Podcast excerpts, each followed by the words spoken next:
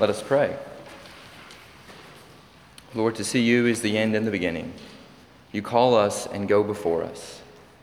In your Son's name, amen. Good morning. Today is one of those special days in the church calendar. Sometimes when we read the scriptures, it's difficult for us to connect with what's happening in the scene, even though we're familiar with the story. Today, on this Palm Sunday, we read of Jesus' triumphal entry into Jerusalem. People are lining the road, they're clearing the way for him by laying their cloaks out in the street. And people are excited. There's even singing in the crowd on this day. In Luke's account of this story, it's the disciples who are lining the street, the men and the women and the children who have been with him these last several years. Now, of course, they will all run and hide in just a few short days, but not on this day.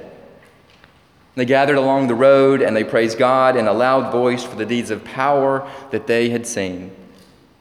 As one author says, they sing of peace peace in heaven here at the end of Jesus' life, just as the angels in heaven sang of peace on earth at the beginning of his life. Think of the occasional parade welcoming a championship sports team back to their home city. In the state of Alabama, this is something that we are familiar with, and we can imagine. Fans in this state are used to their team playing for and winning championships. And fans celebrate the victory, welcoming them home. Or it's like every four years when we have the presidential inauguration parade in Washington, D.C. Dating all the way back to 1789, the parade honors a newly sworn in president and vice president. It includes a military regiment and flags, marching bands, and floats. And we've all seen black and white movie clips or, or old photographs from a time when ticker tape parades were given in New York City for triumphant heroes of one kind or another. On this Palm Sunday, the crowds lined the streets and they cheered for Jesus. They cheered not for a political victory.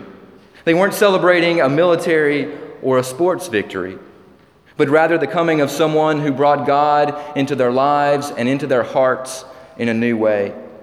Jesus was someone who brought God's presence and who brought God's peace into their life in a way they had never seen and in a way they had never encountered before. The disciples, they were filled with joy and they were filled with hope. And they were celebrating all that Jesus had done. But on this day, Jesus knew that there was still more that he still had yet to do.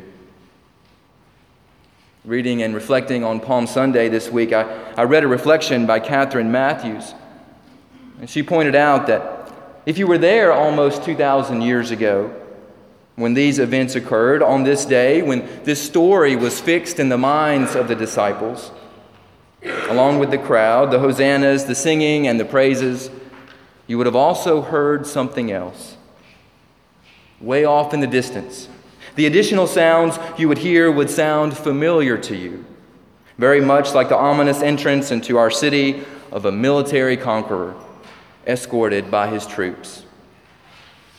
In their book, The Last Week, Marcus Borg and John Dominic Crossan begin their account of Jesus' last seven days with a colorful description of this procession by Jesus, the King of Peace, into one end of Jerusalem at the same time that the Roman Empire's representative, Pontius Pilate, enters into the other end of the city. Well, picture this Pilate has arrived to keep the peace in the city during the turbulent time of the Jewish Passover, a time when the crowds can always get a little unruly. He travels with troops and with flags and with weapons and all the signs of the Roman Empire. And he was very impressive to see, of course. And he rides on a magnificent horse. In case the flags and the weapons and the troops aren't sufficiently intimidating display of power. On the other hand, Jesus, filled with a different kind of power, makes his entrance riding a humble donkey, surrounded by his somewhat ragtag group of followers. And we know that he doesn't keep the same kind of peace that Pilate and Rome intend to impose. a business as usual kind of peace that benefits the Roman Empire and the people who are on top. No, Jesus brings instead the peace that surpasses understanding. And much of what is about to unfold in the next few days will be the price he pays to bring it. This morning we stand at the beginning of an important week. For us, this is Holy Week, a week in which we walk with Jesus through the last few days of his life. We remember the steps that he took to secure our salvation and to show us the extent of God's love. On Thursday, we'll be in the upper room with the disciples at the Last Supper. On Friday, we'll be at the foot of the cross. On Saturday night, we'll be in the darkness of the tomb. And next Sunday, we'll be with the disciples on Easter morning. This week, we complete the season of Lent. The last five weeks of Lent have prepared us for this week. Lent is a season of repentance, it's a season of making changes in our lives. Just in case we've slipped off course, we've, we've reoriented our lives toward God. We may have taken something on so that we might grow in a new way, or we may have imposed self discipline and, and given something up. Through prayer, self denial, and self reflection, it's a season of spiritual growth and renewal.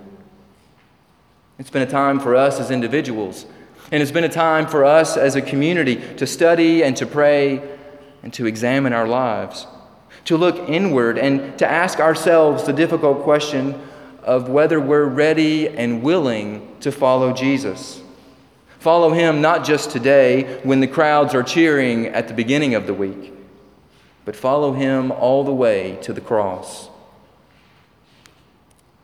For us, for Jesus' disciples, Holy Week mirrors the life that we live.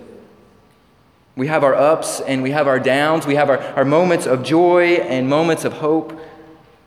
And there are also times where we're afraid, times of despair, and times in life when we fear that all is lost. There are also moments of betrayal where we do something we thought we would never do.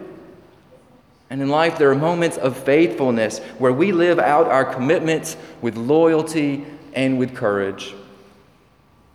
As we go through this week, there will be times where we will be at our best, and there may be times when we'll be at our worst times where we walk in faith, other times where we find ourselves stumbling, stumbling and needing to pick ourselves up and dust ourselves off. We are walking into Jerusalem. And disciples don't walk alone. We are in a crowd with other disciples, and we all walk together. We walk with one another.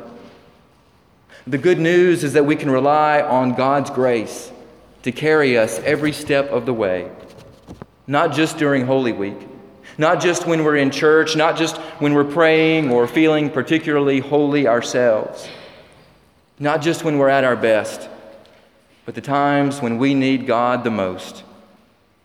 As Jesus' disciples, we will find that God's grace will carry us this week, and God's grace will carry us every week of our lives. Amen.